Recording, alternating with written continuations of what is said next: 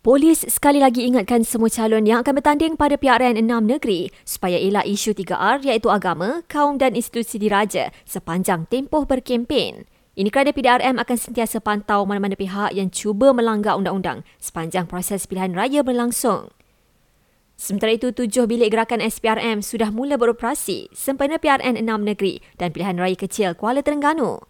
Menurut SPRM, ia beroperasi hingga 12 Ogos nanti bagi mudahkan orang ramai salurkan maklumat dan aduan berkaitan perbuatan rasuah atau salah guna kuasa sepanjang pilihan raya berlangsung.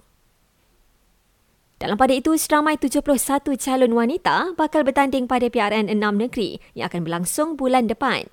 26 daripadanya adalah calon Pakatan Harapan, 19 calon mewakili Perikatan Nasional, 12 calon daripada Barisan Nasional, manakala selebihnya daripada Parti Rakyat Malaysia, Muda, Parti Sosialis Malaysia dan calon bebas.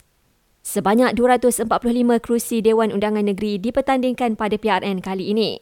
Menurut SPR, kebanyakannya melibatkan pertembungan satu lawan satu, iaitu sebanyak 180 kerusi. Perdana Menteri mahu memperluaskan pelaksanaan program zikir dan selawat ke seluruh negara bagi memupuk perasaan cinta kepada Allah dan Nabi Muhammad dalam kalangan umat Islam. Kementerian Ekonomi akan melancarkan projek Rintis Akademi Industri peringkat nasional minggu ini sebagai usaha untuk melaksanakan reformasi pasaran buruh dalam negara. Kanak-kanak 10 tahun yang dilaporkan hilang ketika beriadah bersama keluarganya di pantai Teluk Senangin, Perak petang semalam ditemui meninggal dunia dipercayai akibat lemas pagi ini.